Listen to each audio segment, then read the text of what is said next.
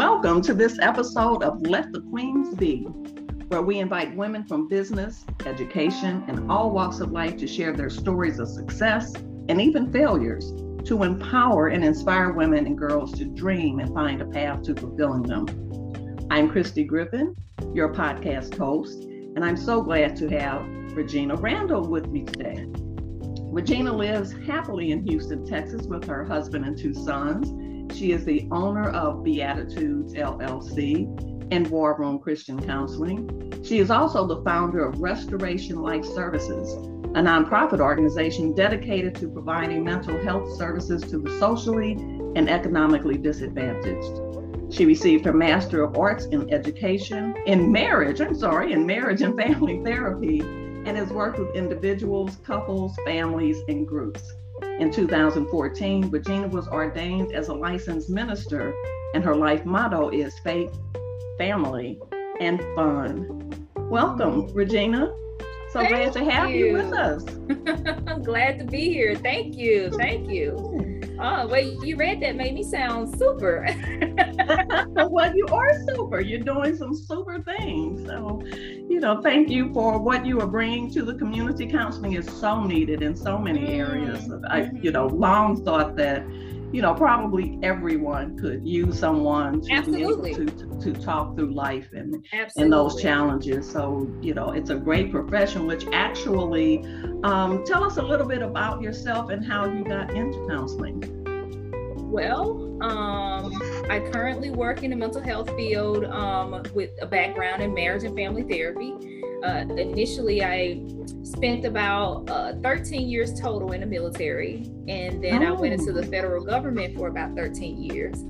And during that time in the federal government, um, I was really just trying to advance, um, trying to um, reach a certain goal in my career, and it just was not happening. I was hitting a, a glass ceiling, um, couldn't get beyond a certain point, and I started to get discouraged. And so I really had to just pray and ask God, like, what was it that he wanted me to do? Because obviously I was doing something wrong. I was doing all the things that I wanted to do and not what he had called me to do. And when I asked that question, I received the answer for counseling. And so I ended up going to school, getting my master's in marriage and family therapy. And here I am.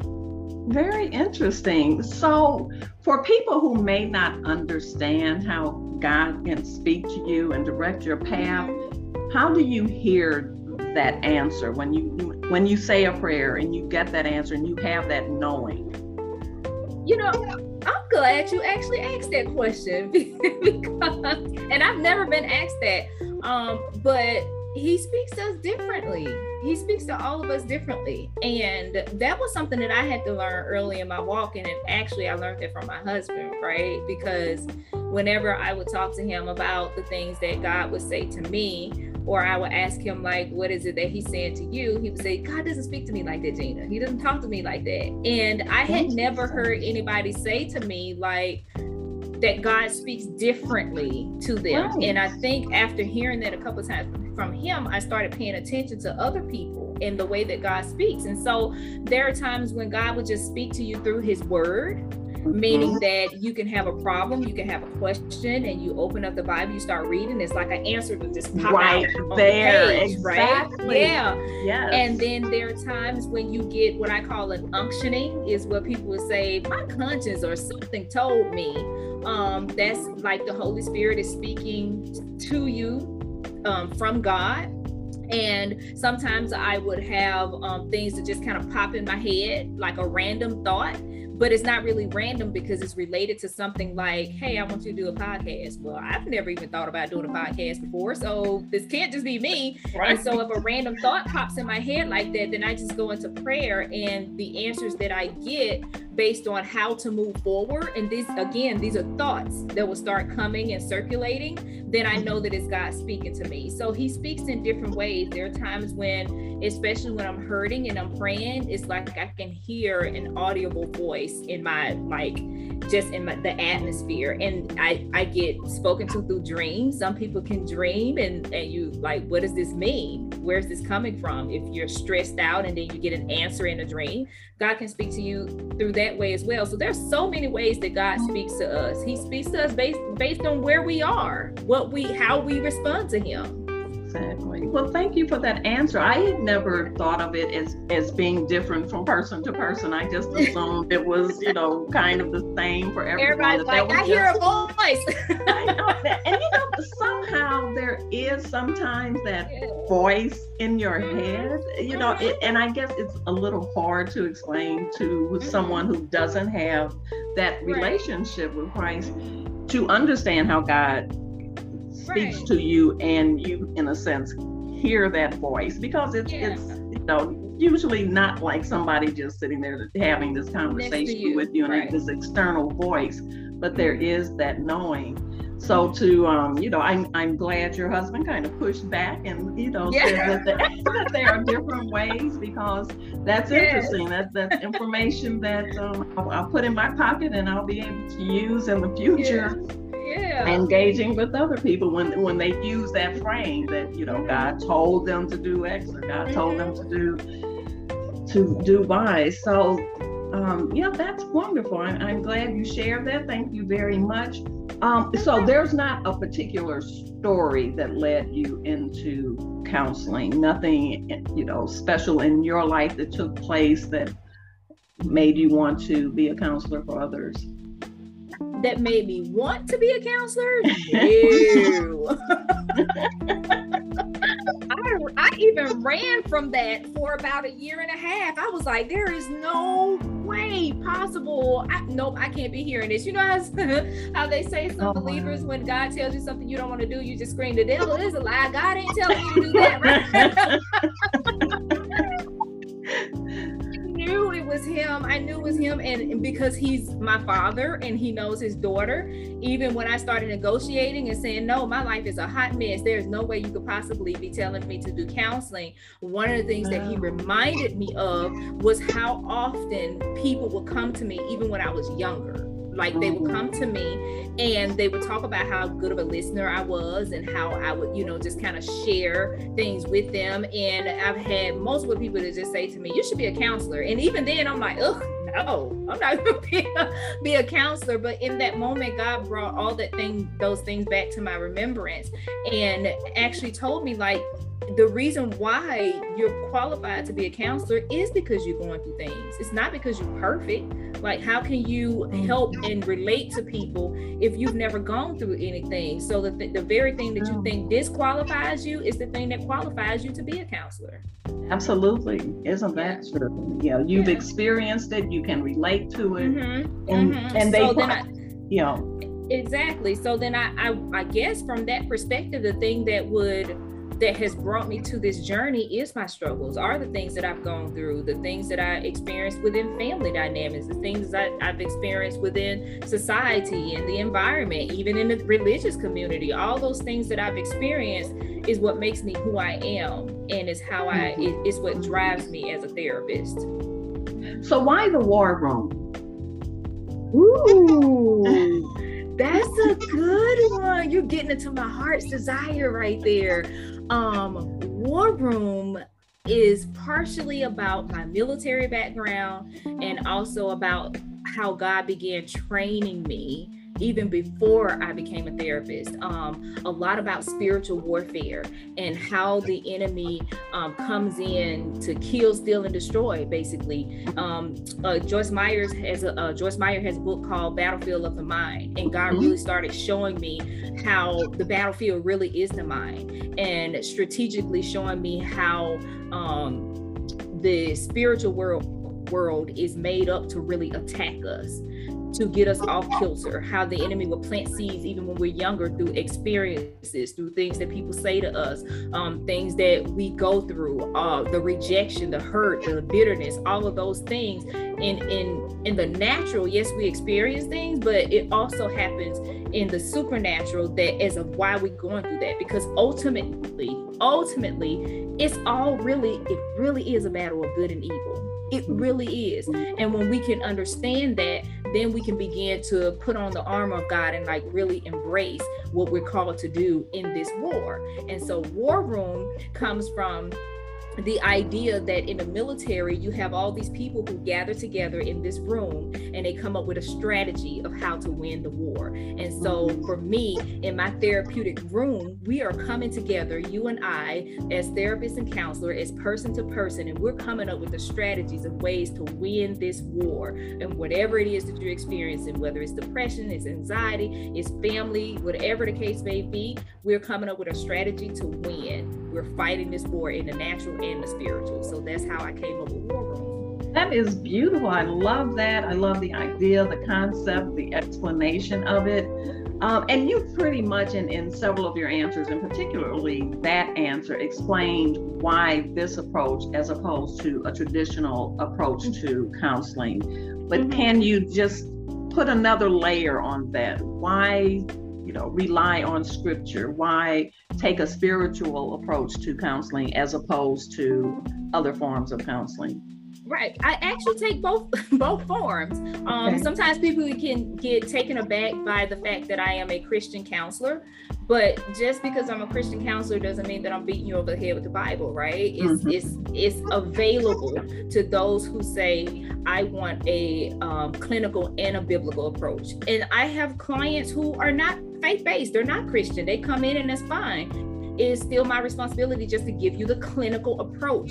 But I know even in my time of need and when I wanted a counselor, because I was a believer, I wanted someone who can marry my biblical principles with the, the therapeutic and really help me to understand how to do that. And so that second layer is just that I want to give God's people the understanding that just because it's therapy doesn't mean it's not biblical, and to show them how to put those two together.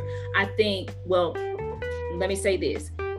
It has been clinically proven. It's one of the things that we talk about when we're going through training for therapy, that a person's faith is part of the thing that helps them get through hard times, whether that be um, uh, Buddhism, whether it be um, Judaism, whether it be you being a Catholic, a Muslim, whatever the case may be, a person's faith is what kind of helps them get through their hardships. And so for me, it's about Christianity, it's about my faith in Christ Jesus. And so I want to show them how we can marry those two together to be able to get to where they're going. So we're putting faith to works. That's where I am with my practice.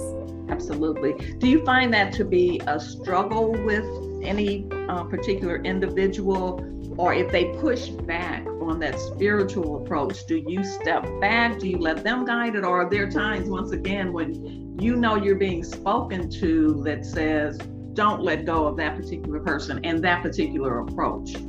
Actually, no, I've never had any pushback. I've never had any pushback.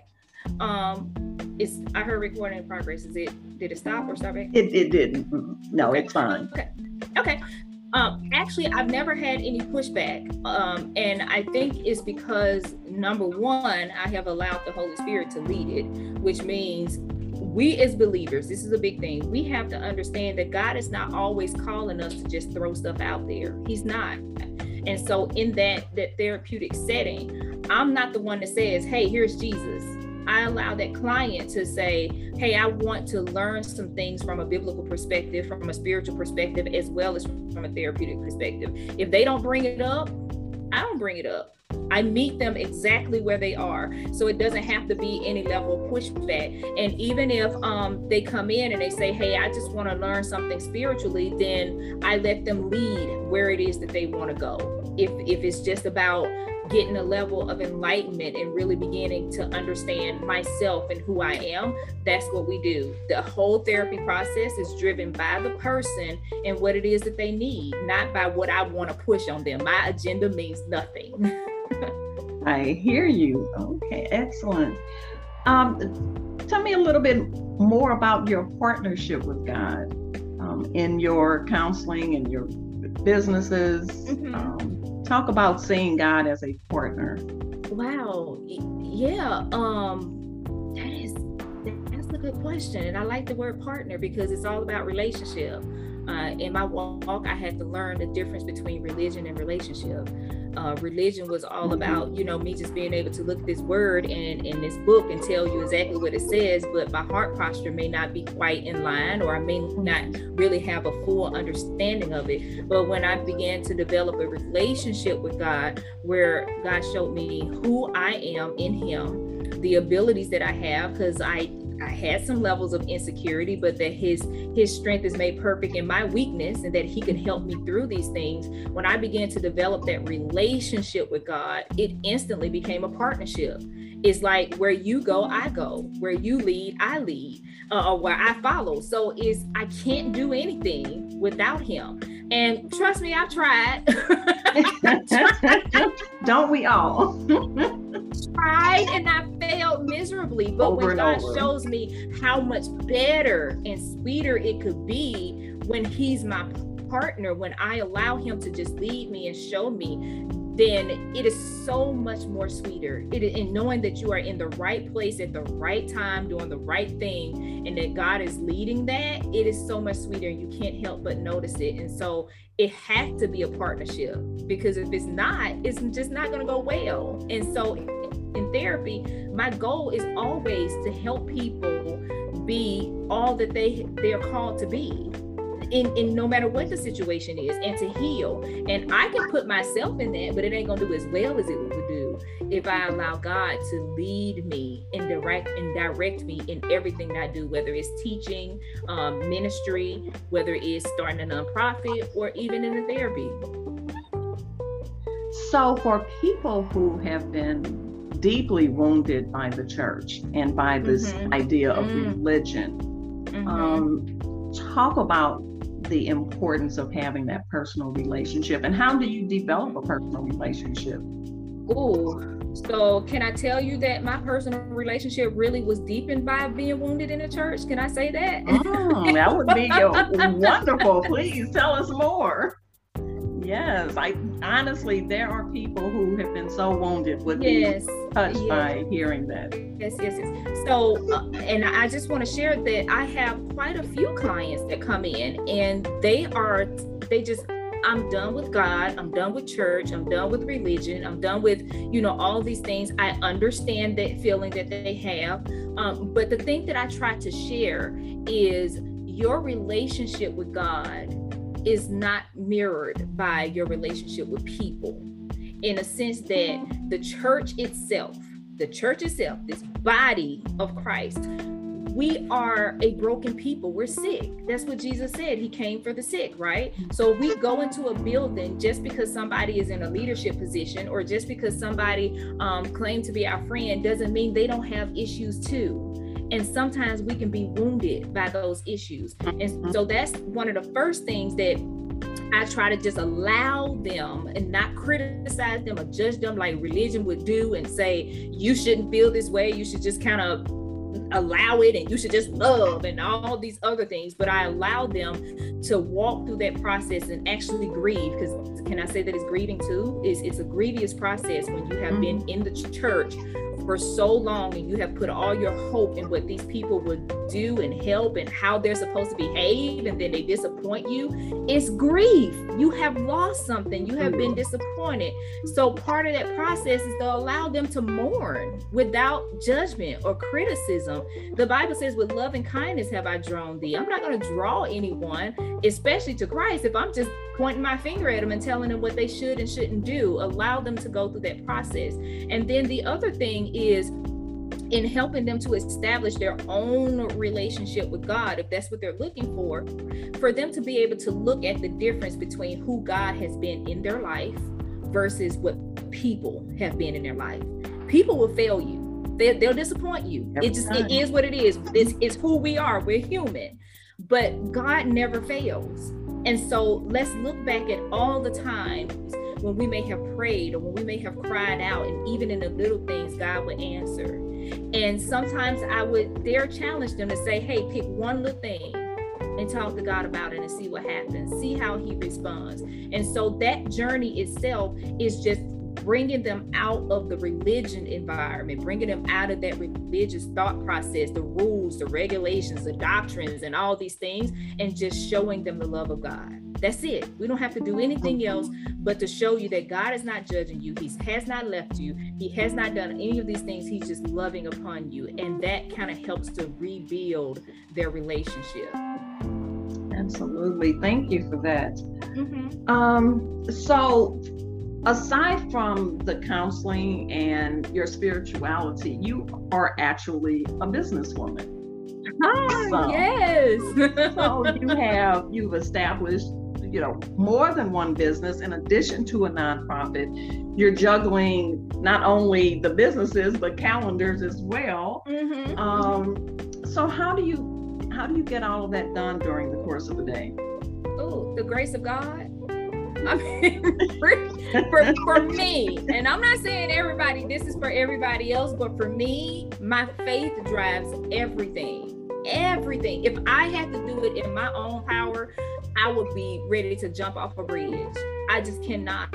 And so um, even something as simple as God telling me to rest is part of what drives it. So I can have, like, I got all these things on my calendar. I'm trying to judge it, and I got to do this, and I got to do this, this editing, and I got to call this person. I got to reach out to this person. And there are times when I'm just spun up and I can hear God say, rest. You're not going to be productive if you're not resting. Even I rested.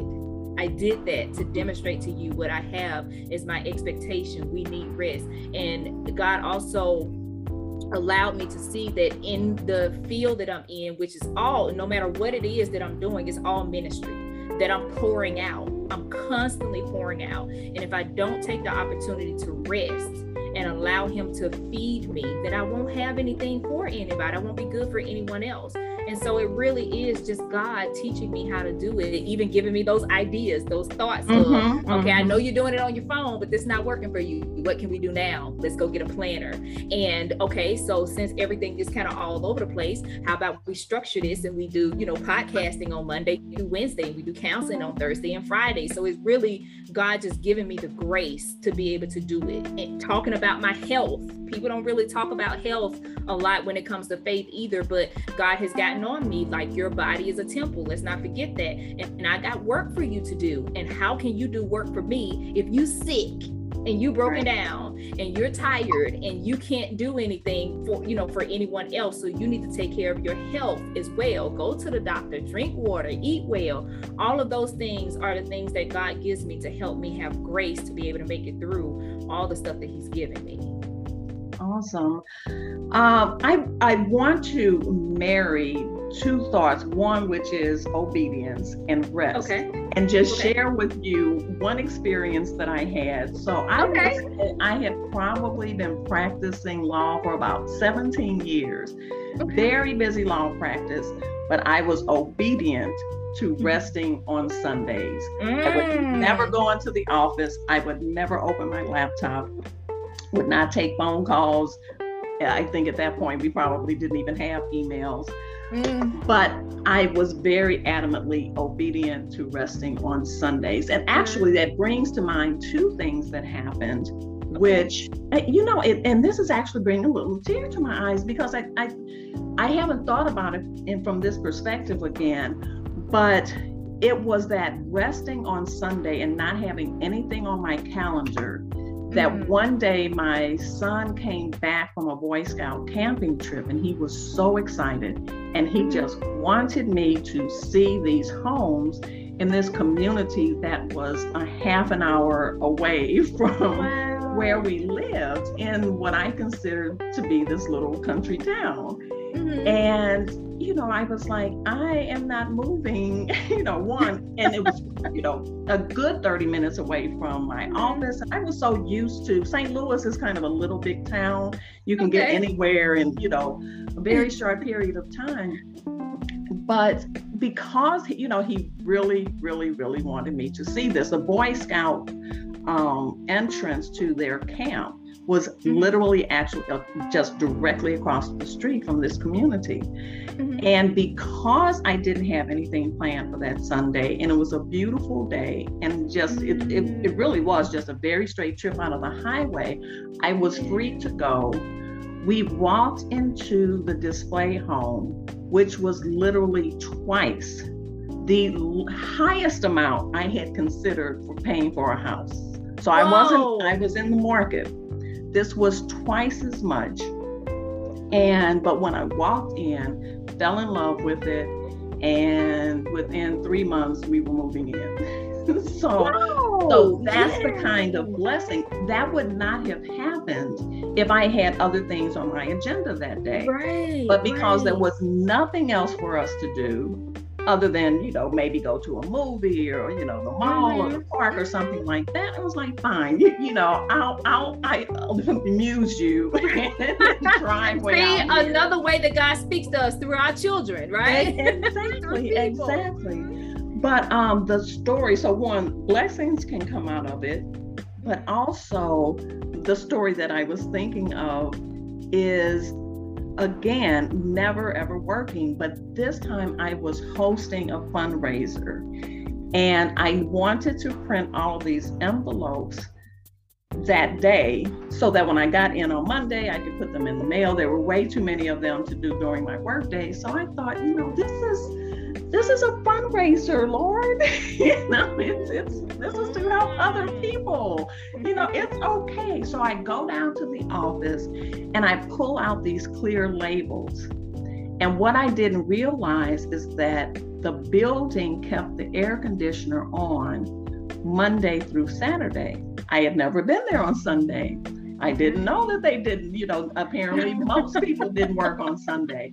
So this is like a forty-story building. They weren't going to air condition a forty-story building, oh. you know, on a day when very few yes. people were there.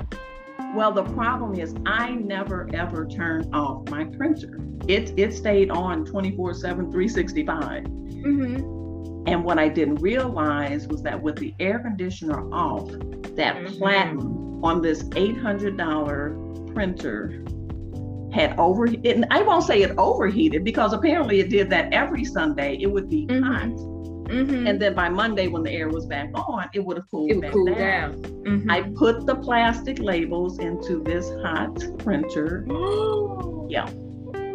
It melted all over it. And because it was a perfectly good printer, but it was also at that point, you know, good six, seven years old, they didn't have the parts for it. And, you know, even if they found it, it was a very expensive part and it just didn't make sense mm-hmm. to, and, and, and I was never able to replace the printer, you know, and get one as good as that one had been. Mm-hmm. So, you know, I always keep that in mind because, you know, I try to make this one exception and other people may never notice something like that. Right. But because I knew mm-hmm. what the word said and because mm-hmm. I had been obedient to it and trying to make this one little um, exception right. to it, it ended up having that outcome. So there, there was the good part about being obedient and getting this beautiful home surrounded by right. golf course, and then there's the other part of being disobedient mm-hmm. and having this basically right. a tragedy happen. Yes, and I heard you say, well, God is for, for a fundraiser. One of my, my mentors, um, she said to me, everything that's a good thing is not always a God thing. Mm. And we have to be careful about that. And you were doing a good thing, but it wasn't what God said to do. So exactly. So at least not on a Sunday. Right, right. Oh, yeah. So talk to us about um, your relationships and in, in building your business and how you first got started in building your counseling service and your other business. Oh, man, that was also a journey too, because even after I finished school, I actually wasn't sure that I wanted to get licensed. I wasn't sure that I wanted to do it anymore. Uh, and one of the things that um, kind of held me up was that I was concerned, like I knew that I was doing it for God, Christy, like I knew I was doing it for God. And I was concerned that my faith would become an issue. with me being a counselor or being a therapist. And so what God does, he one of the ways he speaks to us, he divinely brings people into our lives. And um, there were two different therapists who had been therapists for many years, and they were also Christians. And even though they may not have brought um, the biblical principles into their practice the way that I, I have, the things that both of them said to me was, you are much needed. You're needed. And if God called you to this, he called you to this for a reason. So stop fearing and let God handle the rest. Just do what he tells you to do. We're talking about that obedience. Just do what he tells you to do and let him handle the rest. And so that was part of that journey of how I got started, but that's essentially how God does it with everything with me. Like he, he will bring people into my life to essentially confirm that thing that he had already told me. So if you talk about um, knowing whether or not it's God, um, things like with the nonprofit, it would just kind of resonate in my spirit for a while, just sit right there in my thoughts. And then somebody would come along and go, you should do this. You should be this. Mm, okay, then it's confirmation. I'm he- hearing that it is a need. And so one, one of the things that I would often be afraid of is that I just don't have the ability to do this. Like the school that God wants me to start, the vision that he gave me for that is a full-scale university. Me, oh really? How am I supposed to do a university? I have no, I have no money.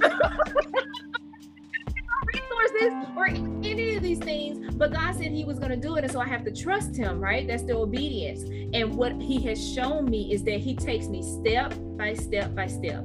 All I have to do is be obedient to the first thing, and the first thing will lead to the next thing, which will lead to the next thing. And in the midst of that, he surrounds me with people who either have resources, or they have the knowledge, or they have understanding, they have the experience. And that's how I end up getting from one place to the next in all my businesses, just being obedient in that first thing that he told me to do and listening to him and doing the rest. That is so interesting, um, and, and I can certainly see that happening. Um, mm-hmm. There are, one. I, I kind of want to go down the road of fear and how you tackled that, but I think before mm-hmm. even doing that, just step by step for someone who might be thinking about not necessarily a counseling business, but any type of business. Um, what were those steps? How did they unfold? Did you find clients first and do it from your home? Did you rent an office space? Just how far did you step out in faith? All of that, all of that. So um, when I realized that this was something that God was calling me to do, the first thing that I did, and I would say this to everybody, is research, research, research, research. Make sure that you are getting the adequate information. Um, for me personally, because I was doing this, number one, for God, and because I like to do things in excellence, I didn't want to half do it. Because I felt like if I half did it, then something would come up later on down the line. I would either get in trouble, I wouldn't be able to help my clients or something. That's just in the natural, not the, the you know, in the spiritual, in the natural, like you got to do things the right way. So I did a lot of research to find out how I was supposed to start the business, how to get registered um, in the state of Florida, which is where I had my business. I knew that I had to um, actually go and register my business, uh, register it. register it as a business, pay that fee so that I can be, you know, legit as a business. I also went on to the I R S website and got my employee identification number. That's the E I N, your tax number, because when it's time to file taxes, you want to file taxes, people. Don't Thank lose your you. business because you're not going, filing if, taxes. If you did not mention it, I was definitely going to bring it back up. Thank you for that. Don't lose your business. Yes. Don't yes. lose. And let me tell you, your business is your inheritance. Your business yes. is your legacy for your family. Do not lose your business because you're trying to shortcut and not pay taxes. Research the type of business. Is it going to be an L L C? Is it going to be an I N C? Do a lot of research. Actually, um, reach out to people. If there's support groups or people around you that have done it before you, take the shortcut. Don't try to do it on your own. When I say take the shortcut, that means actually exercising wisdom and talking to people who have done this before rather than saying, no, I can just do it on my own. Where you're taking a long way around the mountain. Talk to the people who have done this before and they can tell you the right ways to do it. That's also part of your research. So I got my license, I got my business license. I paid, um, did in my local, because you also have to have where I was in the local community, you had to have your um license for that to be able to operate as a business. Um, I developed my website. I got my website up and running. I did all of this before I actually started bringing clients in, because for me, it was important that people knew this was a legitimate business. I was not just talking to people and saying, hey, come do this, because why? Why would they? They don't know me from Adam. So I had to present it the way that I would want it to have been presented to me. I wouldn't want to be, you know, going to a fly-by-night therapist. So I created the business. I created the website. Um, I actually talked to people who was around me and found out what it is that, you know, those who are looking for therapy are looking for. There was more research. And I got myself onto the therapist website where people could search me out and find me. So look at like Google algorithms. Look at places where you can go to be in the yellow pages for whatever your business is. Do all the marketing, understand the marketing aspect of it, understand the advertising aspect of it. I got business cards so that when my website got up and running and people go, well, who are you? Can I get your information? I don't want to have to write it down on a piece of paper. Right. I had the card ready to give it to them. And then I thought of like different things that I can do and how I can help them. The other thing that I would say is to be honest in your business dealings. Be honest in your business yes. dealings. I didn't oversell myself. I told them what it was that I had available so that when they come in, they got exactly what they was asking for, not something that was more. And then it ended up being a detriment to my business because they say, you told me you can do this and you can't. So as I grew in therapy and I grew in my training, then I would just add that to the list of the things that I can do. So one of the other things that I would encourage people to do is to operate in integrity in your business. That's the other thing. So those are some of the steps that I did to be able to start all of these things. That was excellent, excellent summation and advice. I'm so glad you hit on the tax part, because when you're yes. first starting out, you know, you, you're not a whole lot is coming in, and, and there's mm-hmm. this temptation of mm-hmm. using that money and needing the money. But once you get to a certain level and it becomes taxable income, the I R S expects it, no matter how much you think you they don't care if it's a dollar. They want their money. They, they want their money, and they will go after their money. And like you said, don't lose your business, because right. many people um, have lost their business like that. We, for years, they finally have raised the entire neighborhood, but for years, there was a business on in a certain entertainment district, mm-hmm. and it lit and was very, very popular. One of the most popular um, places, and I mean literally for over a decade, that business sat there. The I R S had come in. The people were partying and having fun, and for well over a decade, there was a lock on the door, and the drinks were still sitting on the table. The I R S oh. does not play. You know, they will come in in the midst of your business. Can you imagine the people who were the owners of that business, how they were thriving, and now all of a sudden there is nothing? Exactly. They were thriving and apparently spending every penny of it and sharing none with the I R S, and they were not having it. So I'm so glad you mentioned that. Do not lose your business, you know, as you're starting off, as difficult as it is.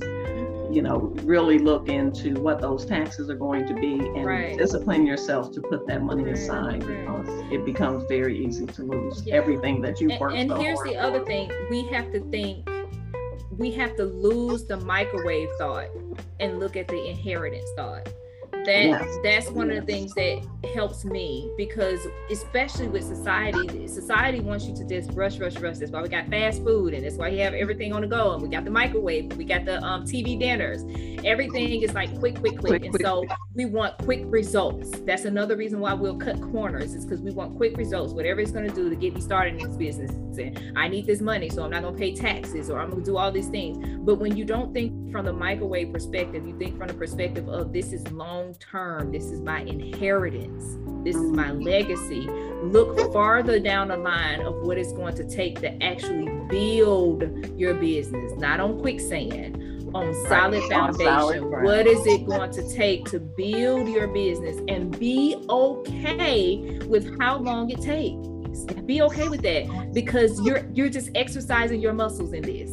Every time you learn something new, every time you do something new, you're exercising your muscle. Let's say it takes you really two years to get up and running before you start making money. Well, guess what? When that two-year mark hit, you have learned so much over that two-year period that you're going to come out the gate moving. Be okay with the time that it takes.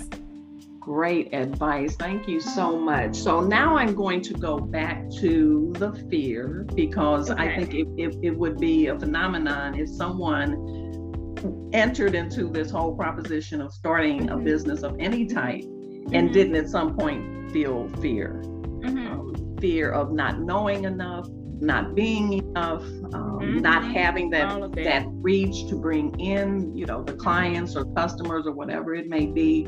So how did you pass the fear? Everything for me goes back to my faith. And I'll, I'll say the faith and the practicality of it. So for me, I was driven because I knew God told me to do it. Mm-hmm. And I knew that because he told me to do it, that I wasn't going to fail, right? That's the, the faith part of it. Like, I cannot fail because you told me to do this. So if I fail, it's on you, right? You told me to do this. But the other aspect of that was that putting that faith to work means that if I'm starting this business, I have to have um, enough dis- discipline not to just run into it. I'm actually going to research it. And the more that I researched it, Christy, the more I started feeling like I can do this.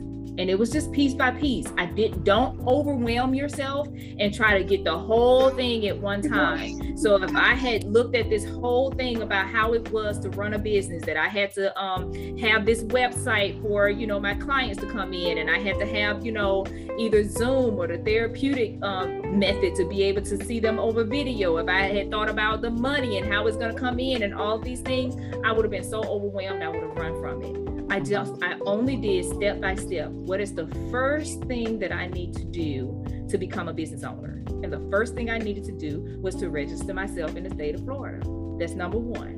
When I did that, I was like, okay, what's the next thing to do? Well, now that you're registered, let's see about building this website. It took me weeks, weeks. It, it was well over a month to do my website. Take your time, get it done. What's the amount of, um, co- what's the cost per therapy visit? I had to research that. And so instead of me saying, oh, I'm gonna charge one thousand dollars per client, and then I feel nervous because they're not one, willing to pay that one thousand dollars, I didn't have to feel nervous because I actually researched it.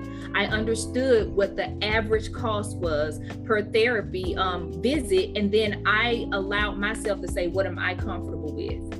Am I comfortable with making it a little bit more because of the area that I'm in, maybe a little bit less because I want to be able to cater to people who may not have that economic advantage?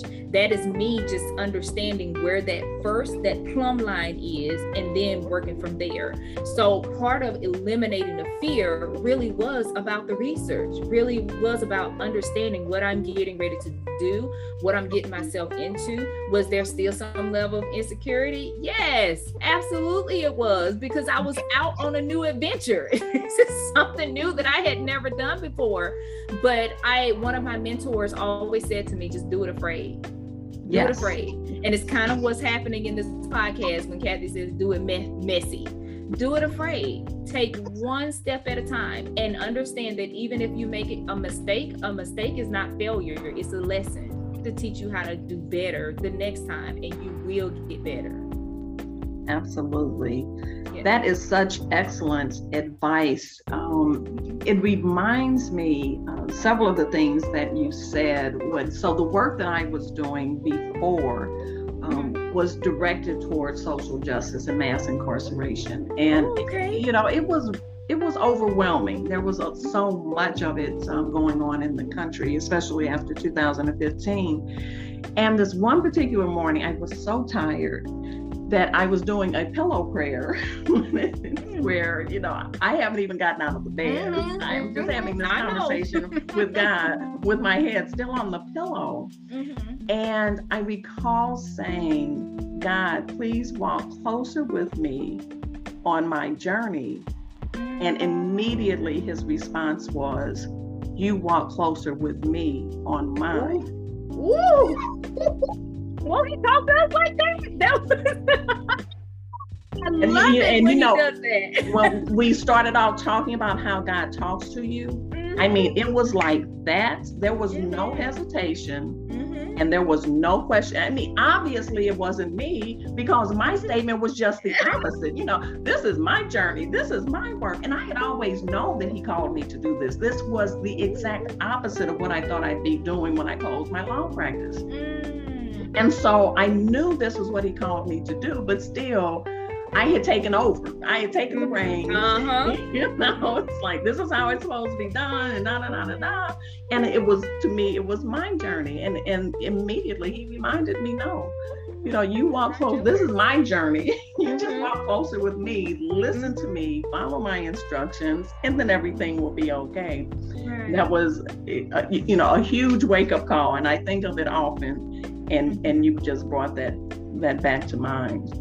Yeah. So, so thank you for that. Make sure You're that I welcome. that I continue to listen. So I know you are going to have to go soon. Um, can you give us three tips? You've already given us dozens and dozens and dozens of, of just okay. great tips for starting a business and mm-hmm. you know, getting past fear and, and creating relationships.